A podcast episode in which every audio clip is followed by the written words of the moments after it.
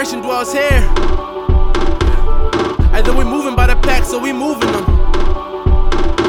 And even if you don't, then you do, cause you cool with them. They be like, I only went to school with them. Let's get it. Three, two, one.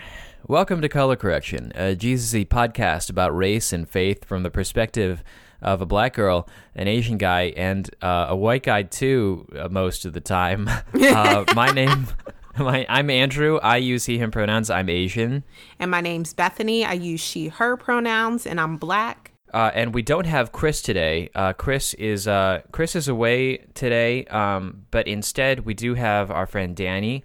Um, Danny, do you want to introduce yourself and let us know um, y- what your pronouns and how you identify?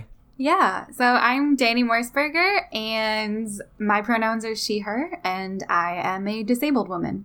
Awesome. That's um, the fact that Danny is uh, identifies as a disabled person is uh, the reason that we want her here today, and we'll dive into that in a little bit. Um, but we'd like to start off our podcast by talking about stuff that we want to mention or want to bring up from last time or from previous episodes.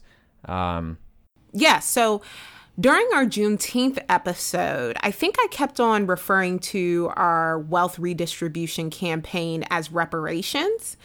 And I wanted to just distinguish that this is not reparations, that this is an act that our church is um, endeavoring upon to do wealth redistribution and it is a step towards reparations but it isn't reparations so i just wanted to make that distinction. I also wanted to give us a well actually andrew a specific compliment from my mom Okay. from the juneteenth episode. So after the episode my mom called me the next morning and says did that andrew smile and I said, Yes, he did smile, Mom. I tell you, Andrew does smile. Okay. So I took a screenshot of you smiling and laughing at something and sent it to my mom. And her response was, Oh, that Andrew. He's very handsome. oh So, wow! yes. Okay.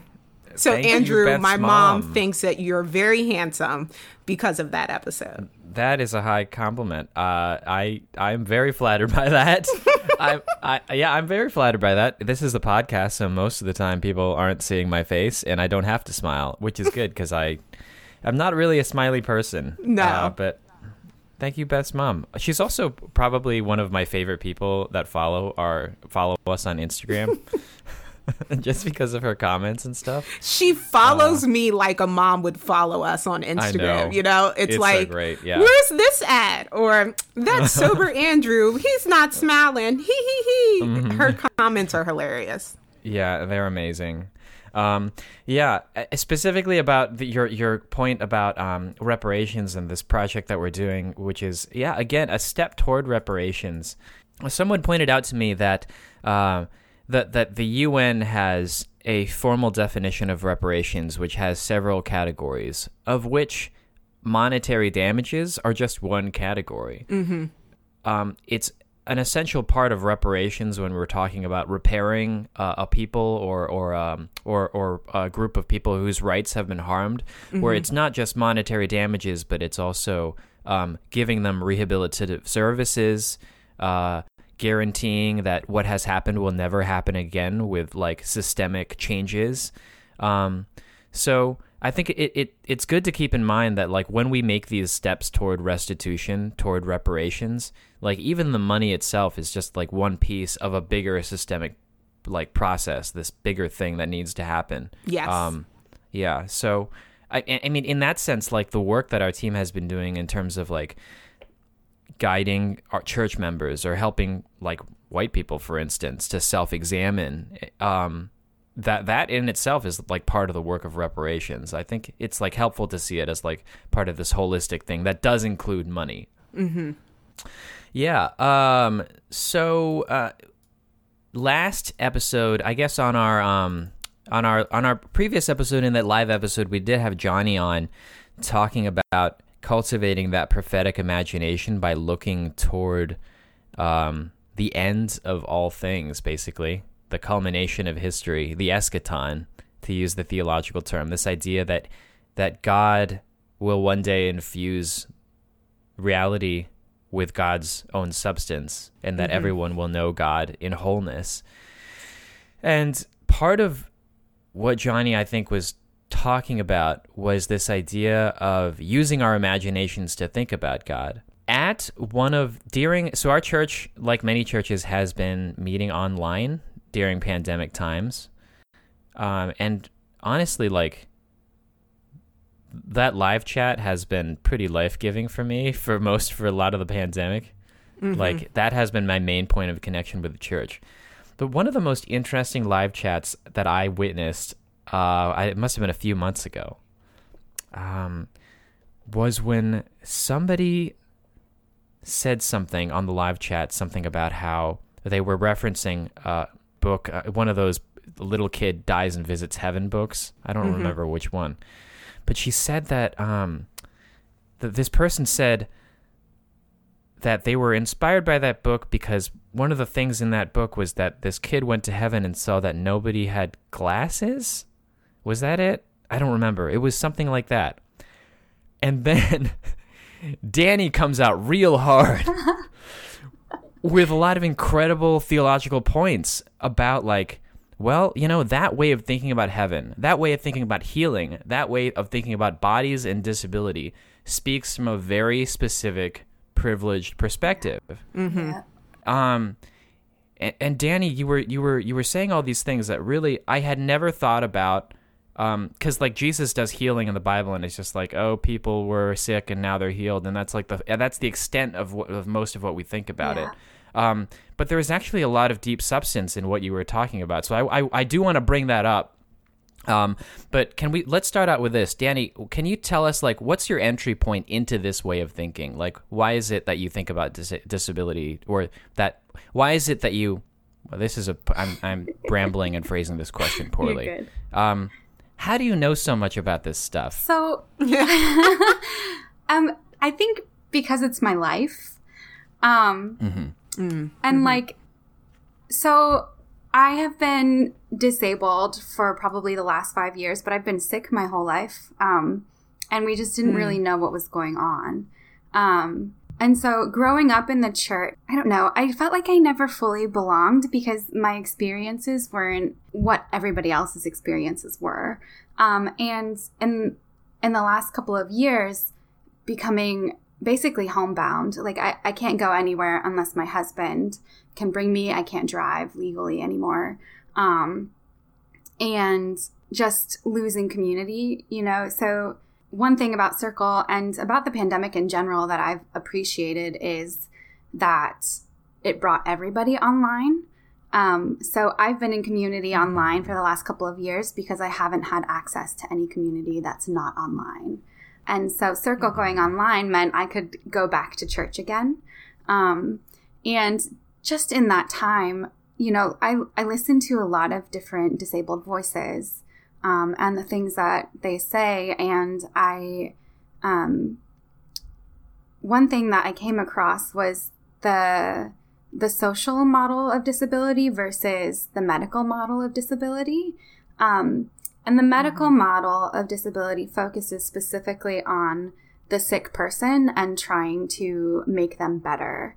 Um, and the reality is, most of us, like, there's not, maybe not most of us, but there's not healing for everybody.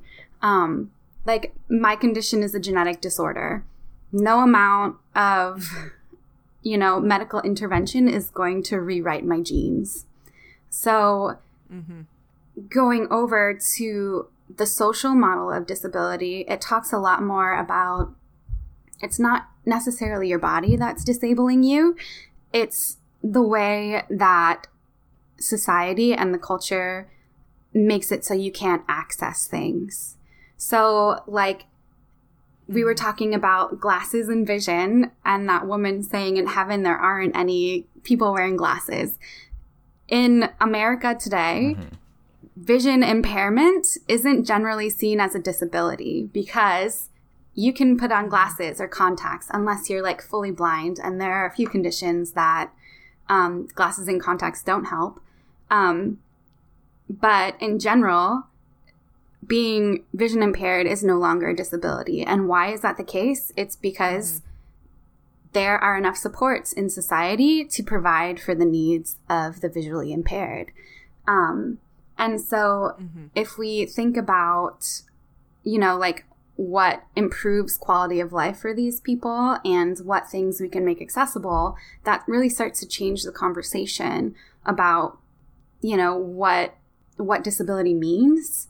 And that started to also change my understanding about the healings in scripture and disability theology.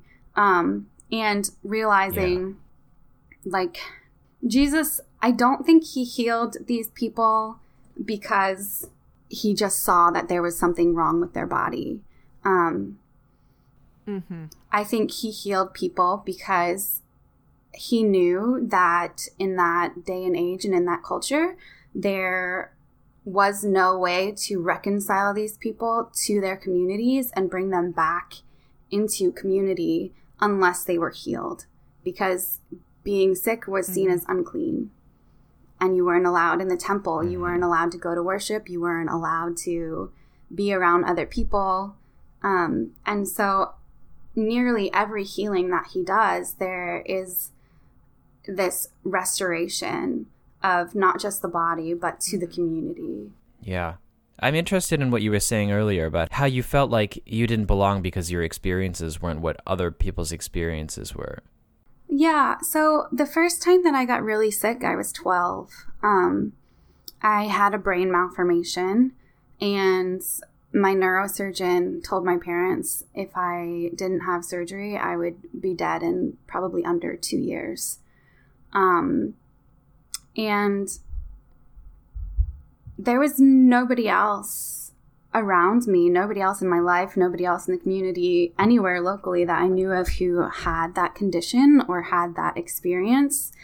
Um, and a lot of people seem to think that if you pray enough or have enough faith, that those bad things won't happen to you. Um, not that before my surgery anybody in the church like overtly said those things like they were supportive to my family and they prayed for me um you know just i think normal kind of churchy things to do. Um but there's almost always been like this kind of undertone after my surgery where um like i didn't i got better. I didn't die. So there's that. Um but I wasn't ever really normal either. And trying to mm. grapple with, like, I didn't know what was going on in my body. I was always tired and I had all of this pain that other people didn't really seem to be experiencing. And a lot of it was kind of put off in in every circumstance, not just in the church, as like a mental illness type of thing, or I just like wasn't resilient, or, you know, just kind of in general, there must be some fault of mine Yeah. Your character. Right. That is making that be the case. Um, and then just like growing up, there were other instances in the church, um, like as an adult, um, I miscarried my first pregnancy. And um, that was another thing that was just kind of like, I, I didn't have enough faith or something. It, it was a really strange, like, kind of undertone Yeah. that I didn't really know how to like work through and um everything everything kind of felt like but you know like almost like that dog whistle kind of mm-hmm. like language where it's like it's there and they're saying something to you but they're saying it in a nice way so Right, yeah. you can't say anything about it mm-hmm, mm-hmm. yeah Yeah. Here's what I can relate to. The experience of thinking that something is wrong with you. Uh, and then later, I, I think as as minorities or as persons of color, I think we can relate to that because um, it in the sense that we don't um, we we we rub up against the ways that society is not designed for us, and then we internalize that by thinking that the problem is us. Um, that we need to be saved from our right. disability or we need to be saved from our color. Yeah Yeah. Uh, I can imagine that even the church itself can be really bad at that because it's it's funny how often Jesus runs us into this experience where people assume that someone is uh, is impaired because they are because they did something wrong. Uh, and then Jesus is like, that's the complete wrong way to look at it. Um, but despite the fact that Jesus does that over and over again, we still in today's society, and especially like I grew up as like a in like Pentecostal circles. So like, Yeah. if you were sick in a weird way, it was like kind of your fault because you didn't have enough Yeah. faith. That was the implication. Um. So I can Yeah. imagine, yeah, I can imagine that being being difficult, being surrounded by that. I'm. Do you remember what it was like to reorient yourself? Yeah. It's only been really recent that that has happened. Um, you know, you start to see injustices and then I don't know, like your whole mindset changes. Um, but for me, like one thing that I learned really recently is that the ADA, the American Disabilities Act, doesn't apply to churches because churches rallied for it to not apply because they didn't, they felt like having ramps and having accessible buildings would take away from the aesthetic of their churches. So literally they're saying, yeah, literally they're saying it's more important for us to have a beautiful building than it is for disabled people to be able to engage in our community and potentially enter into the kingdom of God. Um, and then you have Jesus who's like commending a group of men for literally digging a hole through the ceiling to lower a disabled man to bring him into Jesus's presence. And so I think just like I got mad Yeah. um to to not be valued more than a building more than property um which i think is something that you guys can probably relate to as well. Um and and to even have that extend to our souls like i just yeah. i think anger can be a really good catalyst to learn more and kind of dig your heels in and say look this is wrong and and we're gonna do something about Yeah. it And what a great reference that specifically that story in uh, in Luke chapter five where Jesus is teaching, and then some people just they're trying to get their friend in front of Jesus, so they bust up the roof and lower him through the roof. Yeah. Um, and Jesus commends them for this, but also like the first thing he does is he doesn't even address like the physical aspect of this person. He he says your sins are forgiven. Um, and which and is that's one of the only Mm-hmm. times that he says that in regard to a healing too which i th- find interesting Huh. What's the significance of that for you? i'm not really sure i'm not really Okay, sure Okay, yeah. that part of it like it makes me feel just a little bit wonky because i don't like that there's a connotation of disability being related to sin but in most of the other stories that's not the case at all and it's just like right. he didn't do anything wrong. His parents didn't do anything wrong. Maybe he's Mm-hmm. this way so I can show you that I can heal him and let's do it. Yeah. Um I mean your analogy of the fact that like Jesus is proud of these people for destroying a roof and meanwhile churches are like a ramp is too much. Uh yeah, I, I I totally understand like that that would be infuriating. It it is. Uh Danny, I'm interested in hearing as you're talking, you have so much fight in you for this for this faith and to reconcile your context with our faith. What helps you keep this fight? Because I feel like I would be really angry with God. You know, I am honestly not sure. Um, and there are days that, like, I don't even know if I believe everything about Christianity anymore. Like, there are days where I'm like, I don't know if Jesus was the Son of God. Um, but I think this is the context that I grew up in. And so when I relate to God, even in the moments where I'm unsure, it's always Jesus who I go back and talk to. Um, and we know that the church has massive influence in this country. Um, white evangelicals specifically have a lot of power. And so, if we're going to make the world better for everyone, at least in America, the way that we can have the most influence is to tell our stories to the white evangelicals who have the power with their votes.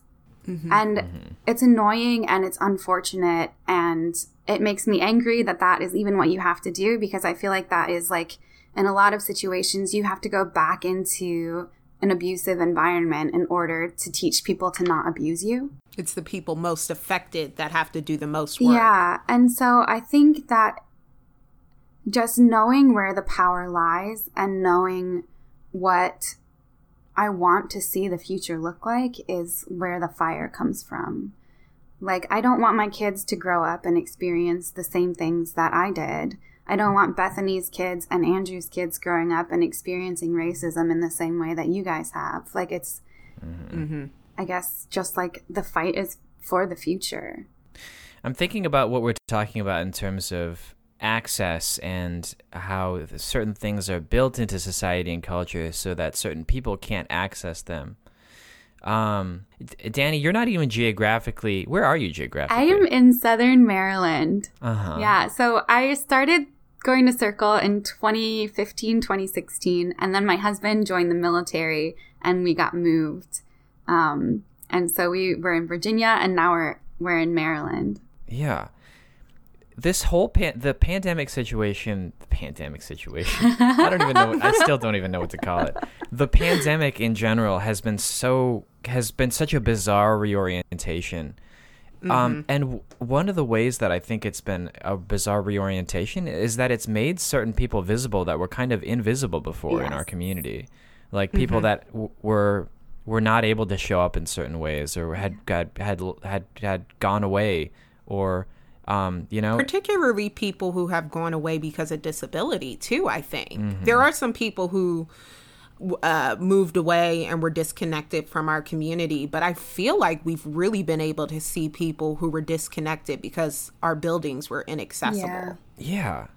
And now they're all accessible. I think there's one where there's not an elevator to get upstairs um, for childcare, but that is the only inaccessible place mm-hmm. now. Yeah. In a weird way, the the pandemic and our reorientation was kind of kind of leveled things out a, a bit. Yeah. Um, and mm-hmm. and I'm becoming aware of that. I am I'm a disability attorney.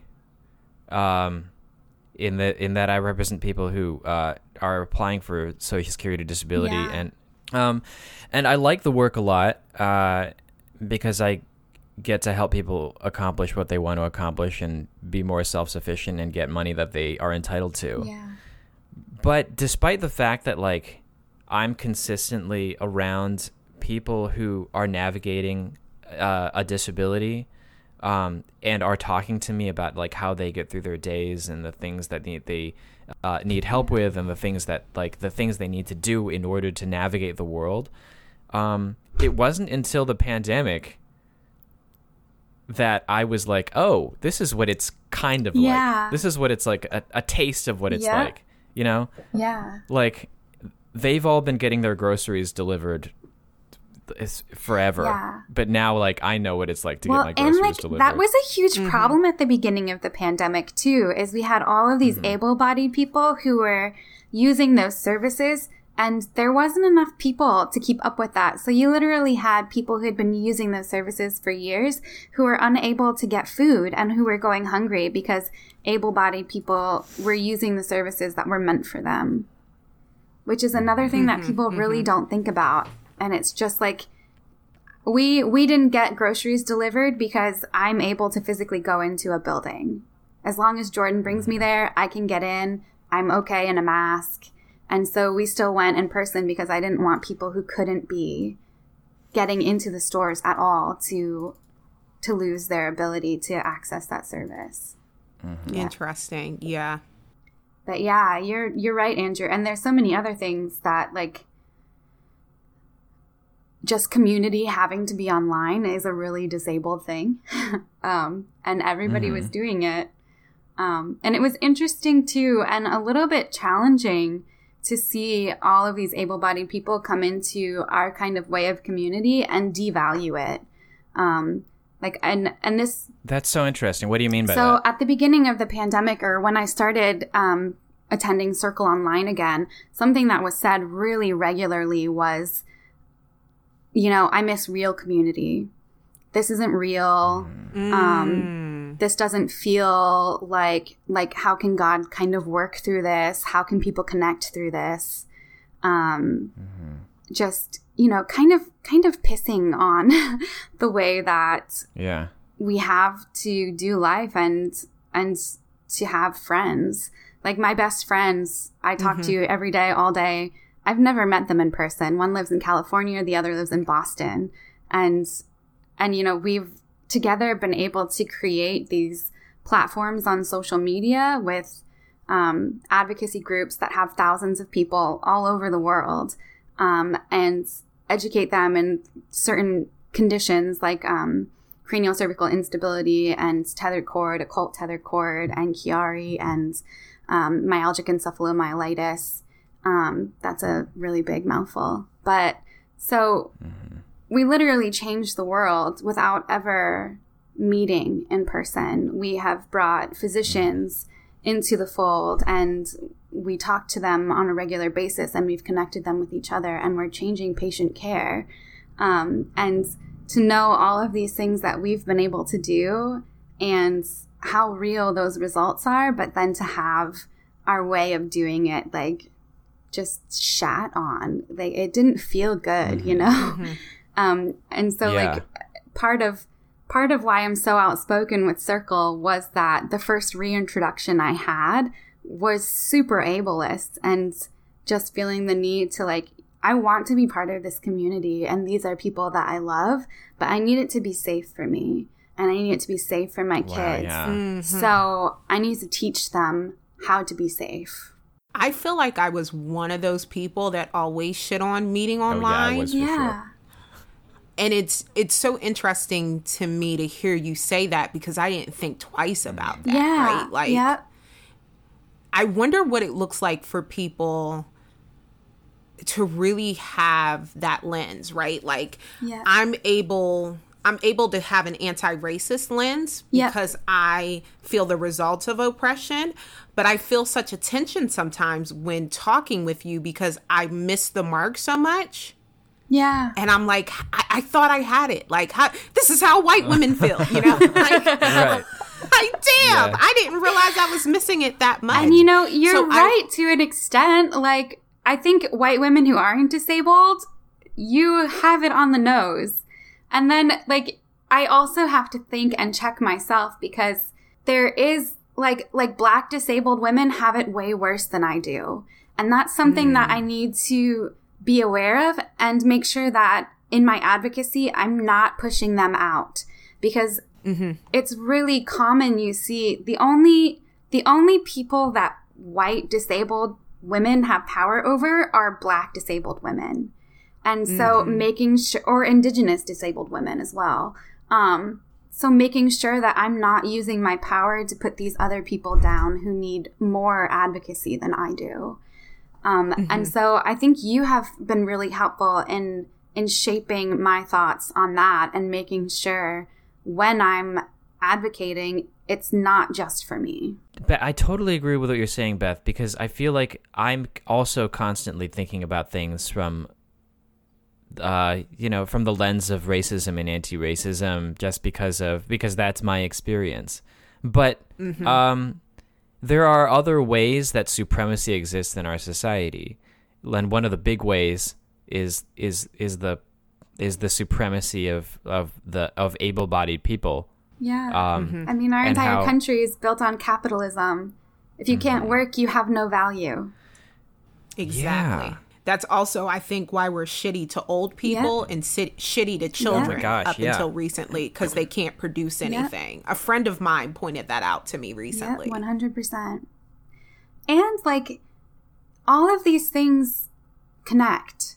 Mm-hmm. Ableism is used as a tool in white supremacy in Absolutely. in um, environmental injustice, in psychological injustice and trauma. Like, we have higher rates of disabled black people because of capitalism, because of racism, and then we hurt them further with the ableism when they become disabled. Like, over half of the people in prison are disabled.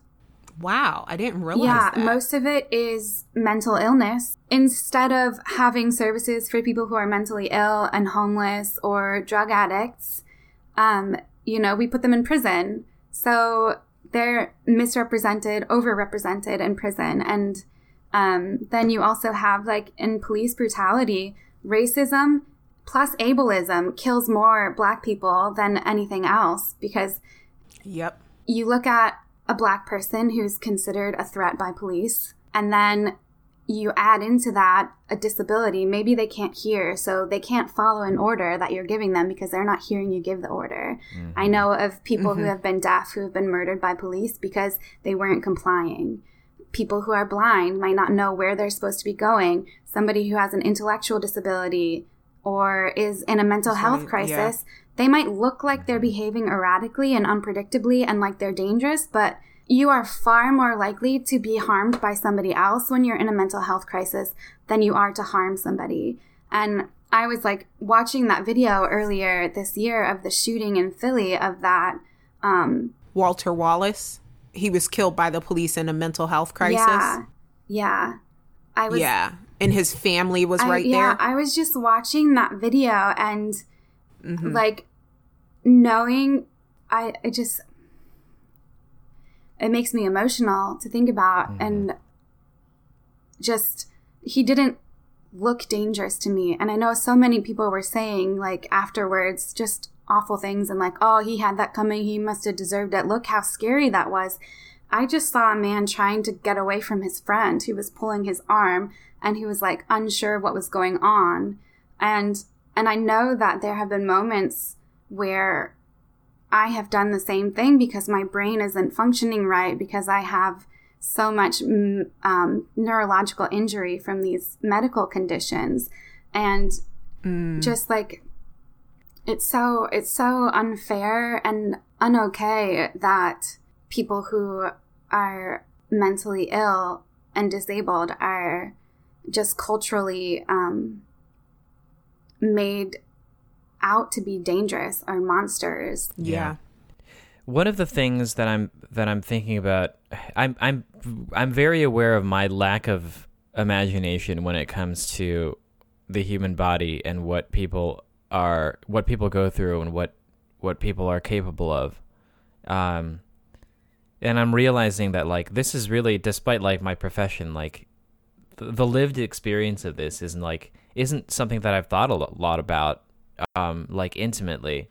You know, it, it's funny cuz like one of my uh like a friend of mine back in uh in I guess a few months ago when the vac started when the vaccine started coming out was like basically telling me that he didn't think it was a big deal to get uh to get the vaccine because um even if he got COVID he wouldn't die was his argument was this kind of stupid macho argument Yeah. um and it made me realize how much of our thinking is basically like you're either alive or you're or you're just dead you know you're like you're either at 100% or you just don't exist Yes, I think at the beginning of COVID, that was such um, that was such a like misstep by the media and by medical professionals and scientists because long COVID that can happen after any virus. People don't realize this, but MECFS Right. I mentioned earlier, myalgic encephalomyelitis. That is a condition that comes on after a virus. Generally, it's like herpes or Oh, mono, really? something like that. Um, Epstein Barr, um, and and it's exactly like long COVID. Like people are bedbound. I know people who haven't been able to get out of their bed for decades after getting a virus, and to only have the like death being the outcome, like it just totally misses the mark. And I think did a lot of people dirty who just like otherwise would have been more careful. You know? Yeah. I- It's just like, uh, I, and I feel like in, in in that gray kind of space of existence is where all of our experiences exist. um, like Beth, you and I are always talking about like how white people like can how how white people in general like only can perceive the white black binary, for instance. Yeah. like mm-hmm. there's an it but it just similarly like people either think of themselves as being alive or dead but there's an entire range of human experience recovering mm-hmm. from pregnancy Oh, for yeah, instance or being old literally being old.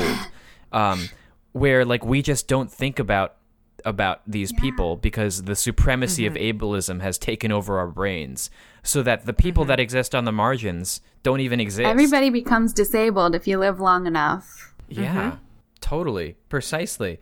I've been thinking about that a lot in terms of my grandfather, who has always been like, Yeah, you have I- said yeah, that like before. who has been like one of the most alive people I've ever known, and had a stroke a few years oh, ago. I'm sorry. And I mean, he's still himself, but he is like a different expression of himself.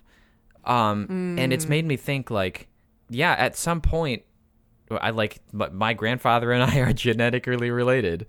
Like I may well I may well have a stroke, and when and after if I if I have a stroke, like, um, in what way am I going to be myself? In what way am I still going to be a human being in the image of God? Because I will be, just like He is. You know. Yeah. Um, I don't know. I I think there is something significant to that, to the fact that like so much of human experience exists in like this this space between like a hundred percent alive and like just zero percent alive. It's like that's not I, even like using. I even. I, I mean, I'm even like hesitant to use the, the, the phrase of aliveness because it's not like people. It's not like you're not alive. It's just like all we can think of are, are people who are like perfectly able-bodied. yeah. Does that make sense? Yeah. I feel like that's because of the binaries that white supremacy Mm-hmm, creates. And it acts like there's no gray. Right. So that's it does feel like a, a accurate descriptor because we've designed a world that either you're right or you're wrong or you're alive or you're dead and everywhere in the middle is completely ignored. And I feel like that's how differently or disabled. What language do you use, um, Danny? I say differently abled sometimes. Yeah, so that's a really great question. And most disabled people would not want to hear that. Okay, that's so helpful. Hmm. Yeah, we identify as disabled. Okay. Do you do you want to share why differently able is not something that's that's helpful language? You know, I think it's just like a funky connotation. It kind of is like separate but equal almost, you know? Mm-hmm, mm-hmm. Um and and that's not the case. Okay. Um not it wasn't the case then either. Mm-hmm. There are some disabled people who would be fine with you saying differently abled. Um, but the vast majority prefer disabled, and I think it's because it's more honest. yes. Okay. That It's, I was it's an think- acknowledgement of the lived experience. Yeah. When you when you said most disabled people would not want to hear that, for some reason our first episode, our person of color episode immediately popped in my head of like people who don't have that experience think that that is the nice and like helpful language, but it's actually really annoying. So that's Yeah. so helpful that you just said that to me Yeah. Yeah. um where was i going with that but yeah i think it's that binary and that binary causes disabled people to be ignored because they Yeah. don't fit into being dead or alive so this is uncomfortable we don't know what to do with this so we're just going to act like um disabled people don't exist Yeah. I had another thought pop into my head on that same question. Um, differently abled is made for able bodied comfort. mm. can you say more about that So it makes people who aren't disabled feel better about themselves and about disabled people to say differently abled as opposed to disabled. Yes. I think that's absolutely right. I want to think that people are able Yeah. because I'm able. So, Yeah. but if I say that they're di- they're able in a different way, that makes me feel good, mm-hmm. Yep. Interesting. Yep. as opposed to recognizing all the ways in which I contribute to an ableist society mm-hmm. that makes people who are disabled, or when I when I feel like being nice, differently abled, unable to access things, and then I feel like it has less of an impact of how ostracized or marginalized disabled people are. If we're like, oh no, they're just differently mm-hmm. able." Yeah, exactly. It it's almost like an excuse to not act and to not Yes. help make the world a more equitable and accessible place. Mm-hmm. Yeah. Yeah. Yeah. It makes you feel less actionable if Yeah. you use the language differently able. Mm-hmm. Yeah. Yeah, that's so helpful. Yeah. Um, I want to turn it back around to uh, theology. I, I, Yeah. I- because I am curious about what do you think it is that you know about God uh, that able bu- eh, that that not non-disabled people might have a hard time accessing. Can I reframe that question? Oh, please do. Go ahead. How does God specifically meet you in your context, in your body, in your experience? Mm-hmm. That's so good. Yeah, those are both great questions. So I'm going to start with Andrew's. What do I think about God or what do I know about God? I know that God is good. And I think one thing that is different for somebody who is sick or oppressed or in pain or in grief that people who don't have those same experiences don't necessarily realize. Or like i think people say this but i don't think they know it know it if that makes sense. But that god is with us. Mm-hmm. Like i don't think god does these awful things that cause us to be in these positions um, that are painful and hurtful. Um, but i think that when we are in pain and when we are hurtful we're never alone. Um, yeah i i've just always felt like this sense of comfort. Um even as a little kid um and i think there's like this kind of faith that is different um because like i was i was talking about this in the afterhang um from our sunday meeting um just this past week i think it's like when I went in for brain surgery the first time, you know, you don't know what's going to happen. There's so many different outcomes. You, I was kind of unaware of this at that young age. It was very much like binary. Either my thought was, I'm going to either wake up and I'm going to see my parents, or I'm going to wake up and I'm going to see God. And both of those options seemed pretty good to me.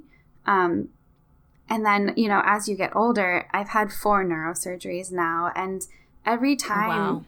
every time you go in, it still is like there's this letting go and this faith that you have to have, both in God and in your surgeon, um, to just keep you safe. Um, and, you know, you never know, one, if you're going to wake up. And when you do wake up, you don't ever know what waking up is going to be like. Um, like every time I've had surgery, my entire perception of myself has changed and my perception of the world has changed. And it's just like an incredibly vulnerable experience. Like you are naked on a table in a room full of strangers with knives and you let them knock you unconscious and cut you open and do these things in your body you know like it's it's a really intimate and um just challenging thing. And so, one, that God is with me in that. And 2 there is just this faith and this recognition that we don't have control. Um, and that God is in that too. And like, I, I think God knows that feeling. Um, and Yeah. yeah, I, it's hard to quantify. It really is. Um, and then Bethany, can you tell me your question again? It's out of my head. Yeah. So I feel like it's really important for us to be met by God in our context, right? Like for, for how does God meet Andrew as an Asian man? How do I meet God as a black Right. woman? So my question is how does God meet you in your context of being a disabled person? How does God specially especially meet you in your experience? Yeah. in a way that I, as an able bodied woman, just couldn't possibly be met by, by God. I was going to say, I think that we can all be met by God in kind of the same way. Um, Oh, wow. but okay. also no, because I think that you're absolutely right, especially as as a black person and thinking of lynching and then Jesus being crucified. Like that is something that I I don't have in common. Um, and mm-hmm. in a way that I can see it, but I don't connect in that way of, you know, that level of um, just understanding and fear and compassion and togetherness. Um, but I think like one way that I feel comforted and and met by God is reminding or remembering that after Jesus was crucified and he was risen, he showed up to his disciples still having the scars in his hands and the mm-hmm, hole mm-hmm, in his mm-hmm. side. And mm-hmm. if he is God and can do all things, he chose to be that way and for a reason. Um, mm-hmm. Why would he desire to stay in this disabled body marked by pain and violence? Mm-hmm. There's something that is beautiful in that, and that I think connects Jesus and I. We both have scars all over. Um, and I find that comforting. And mm-hmm. also, just in like another story that I find to be comforting is that Paul had prayed so many times for his eyes to be healed, and every time the answer was no. Um, and and that didn't make him less of an apostle, less of a follower of Jesus. It wasn't seen as something that was wrong with his faith. He had plenty of faith. Um, and I can just remember as a little kid, like really earnestly praying for healing and wanting that and never getting it. Mm-hmm. Um, and so there's there's something that I think is special about that too, and just like not being alone in your suffering and not being alone in kind of being misunderstood in that way. Um, and then the other thing that I was thinking was that when you have to depend on God literally just to keep breathing, that is something that really changes you and changes your faith mm. and um, and I think there's a deepness in that that able-bodied people maybe don't understand. Mm-hmm. Mm-hmm. Um, I I had something as a complication of my brain malformation um, that's called sleep paralysis. Oh yeah. I I would wake up at night because I wasn't breathing, but I wouldn't be able to move. And I'd have to like try and stay really calm until I could wake my body up enough to be able to move into a position where I could breathe. Mm-hmm. Um, and just like literally having to cling to God to stay calm and to work through that and hoping that you could take another breath. Mm-hmm. Or, um, like, there have been weeks of my life where I haven't been able to eat because every time I ate, I would throw up. Mm-hmm. Um, and how how do you sustain yourself you can't it's mm-hmm. just relying on on god and i feel like the areas or there have been so many moments in my life where i've just been like naked and crying in the shower and in pain and i always picture jesus being with me in those mm. moments mm-hmm. That's beautiful. Yeah. That is beautiful. Can we leave it there? Yeah. Hey y'all, it's Tess Patino, your social media director here. I'm just reminding y'all that if you've enjoyed listening to us, help us reach more people. There are two really easy ways to do this. First, go ahead and give us a five star review wherever you listen to podcasts. Or you could also go follow us on Instagram and like us on Facebook, which is just at Color Correction Podcast. If you do that here, go ahead and interact with all of our posts and stories. Follows and interaction really help the algorithm boost our page to more people. If you don't understand the algorithm, that's okay. Just trust me. Interact with us, and that'll go a long way.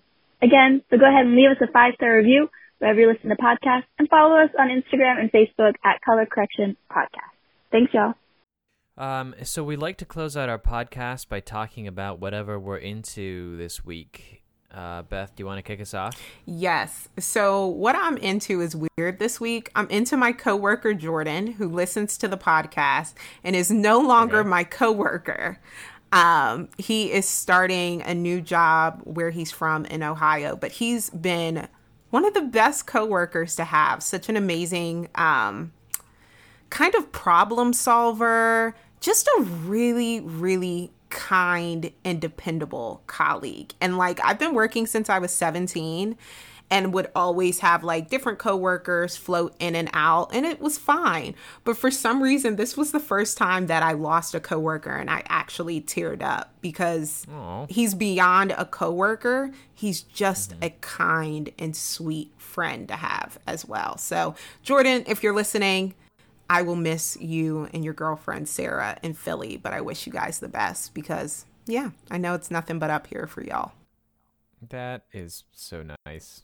Wouldn't it be funny if he didn't listen to this? I'm gonna text him to make sure he listens because then I'm just gonna be embarrassed. All right, cool. Um, uh, normally Chris is next. Um, Danny, do you have something? Um, yeah, sure. So I've been super into baking recently. Ooh, fun. like really the whole last year. Um, but I love making macarons. And they're terrible. They're so hard to make. But when they come out perfect, it's like addictive. So then you do it again. And then you're like, oh shit, it didn't work this time. That was not cool. and you're mad because you just wasted all this money on almond flour, but you have to do it again because you messed it up. So now you need to do it right. But then when you do it right, you have to do it again because it's exciting and you want to see that you can do it again. It's a So vicious cycle. It really is. it's terrible. That is incredible. Um, have you been able to successfully make them? Yes. Yes, lots Okay. of them. Right on.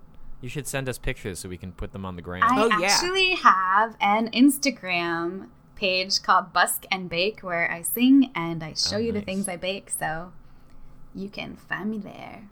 That's awesome. Perfect. Awesome, awesome. Um, so the thing I'm into this week is um, I'm into S and B golden curry sauce mix.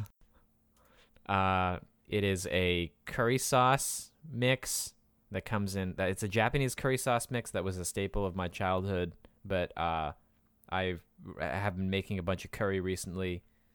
I don't know. I just like it. It's really good. It's easy to make. Also, like wh- one packet of curry lasts me like like eight meals. it's, it's, it's great. I love Uh, curry. yeah, I can put it over I rice, put it over noodles. S and B golden curry sauce is what I'm into. so, um, special thanks to Luke Bartolomeo who manages our website, and also to Tess Patino, our social media goddess. Uh, Joe Mahoney is our audio engineer, and uh, Jared Selby does our theme song. And if you're interested in one of our episodes, you want to talk back to us about it, visit us on uh, colorcorrectionpodcast.com and drop us a line and let us know how you're doing your Jesus following and anti racism work. And as always, stay black, Little Mermaid.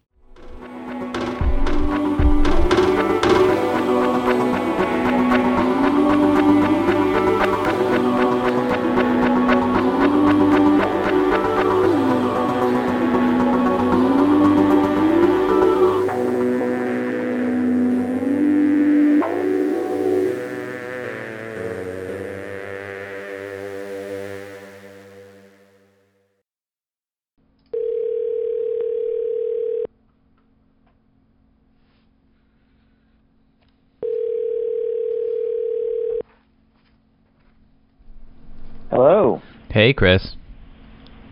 Hey, how's it going? Good. How are you doing? I'm good. You back from your vacation? Yes. Yes, I am. It was great. You're you're not away out of town right now, are you? I'm not. Um, I have been a lot, but not this weekend. So when we recorded the episode that people are about to listen to, have just listened to, I don't know where I'm going to put this. Um, they're Yeah. not gonna they're not gonna hear you in it because you were away at that weekend, right? I was helping. Oh, well, right. It was Janine's birthday at- party. yeah, I was in. I was in town. It was Janine's birthday. Right. I saw the pictures. Yeah. It looked incredible. Oh yes. Um, yeah, that was actually that was birthday part one. Uh huh. I I was I was unavailable for for reasons having to do with birthday part two. Wow. Okay. Yeah. okay, that's a good reason though. Um, but in any case, I guess this is why I wanted to call you because in the episode previous to this one, people will hear about the beginning of our step to reparations, uh, wealth redistribution, June Juneteenth, Juneteenth Jubilee, wealth redistribution thing. um, Do you want to do you want to run that name through one more time? I I don't trust myself to get it the same way twice. so, but at this point, we're nearing the end of it. But Yeah, um, yeah. you want to tell us how it's going? Not too late. Not too late. If Yeah. You're, if you're out there wanting to give us money, it's not too late. But um, we are doing well. Uh-huh. We set a goal of twenty thousand dollars. We've surpassed it. Um, but as as we speak today, um, we're at twenty seven thousand. There's still days left in the campaign, and We're, wait, wait a second. We're at twenty-seven thousand right now. yeah, we've we've gone over. It's Uh-huh. amazing. that is amazing. Um, and we're just gonna we're just gonna go to three or thirty. We're just gonna keep going. Okay, uh, I won't say that. uh, I'll be completely honest with you. When we started this, I was like, oh, it'll plateau at like five thousand. and I have been wrong every step of the way, and I've I've never been happier to be wrong. It's just incredible. Um, yeah, something is happening yeah. within our community. Mhm. It's wild. Yeah. Um, and it's it's it's fun for me because like the uh all the funds come to me um we have a, we have a little bit of a yeah so like I, I see i see everything come in it's it is it's a thrill mhm. Yeah, they come to you, but they're not going to stay with you, obviously.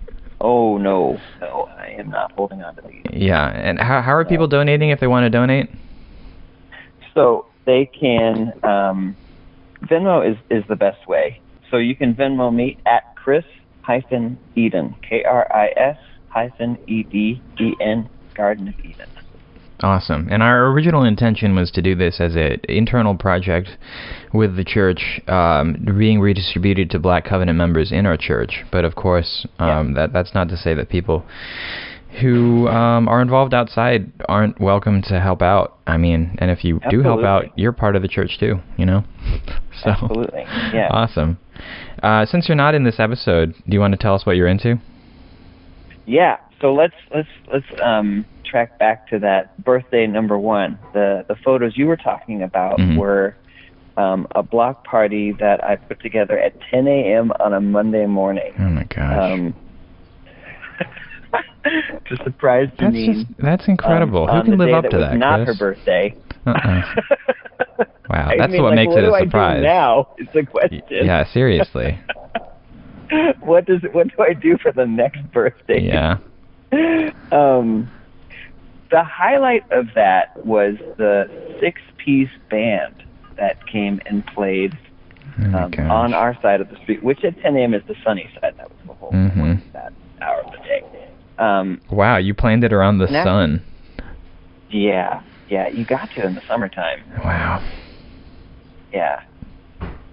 Um, Snack Time Philly, Mhm. great band, um, high energy. Um, I mean, they have a they have a tuba player, and they they play like they'll they'll, they'll play anything you throw at them. Um, Mhm. That morning was like all about the '80s tuba. Mhm. Yeah, it Um, looked amazing in the pictures.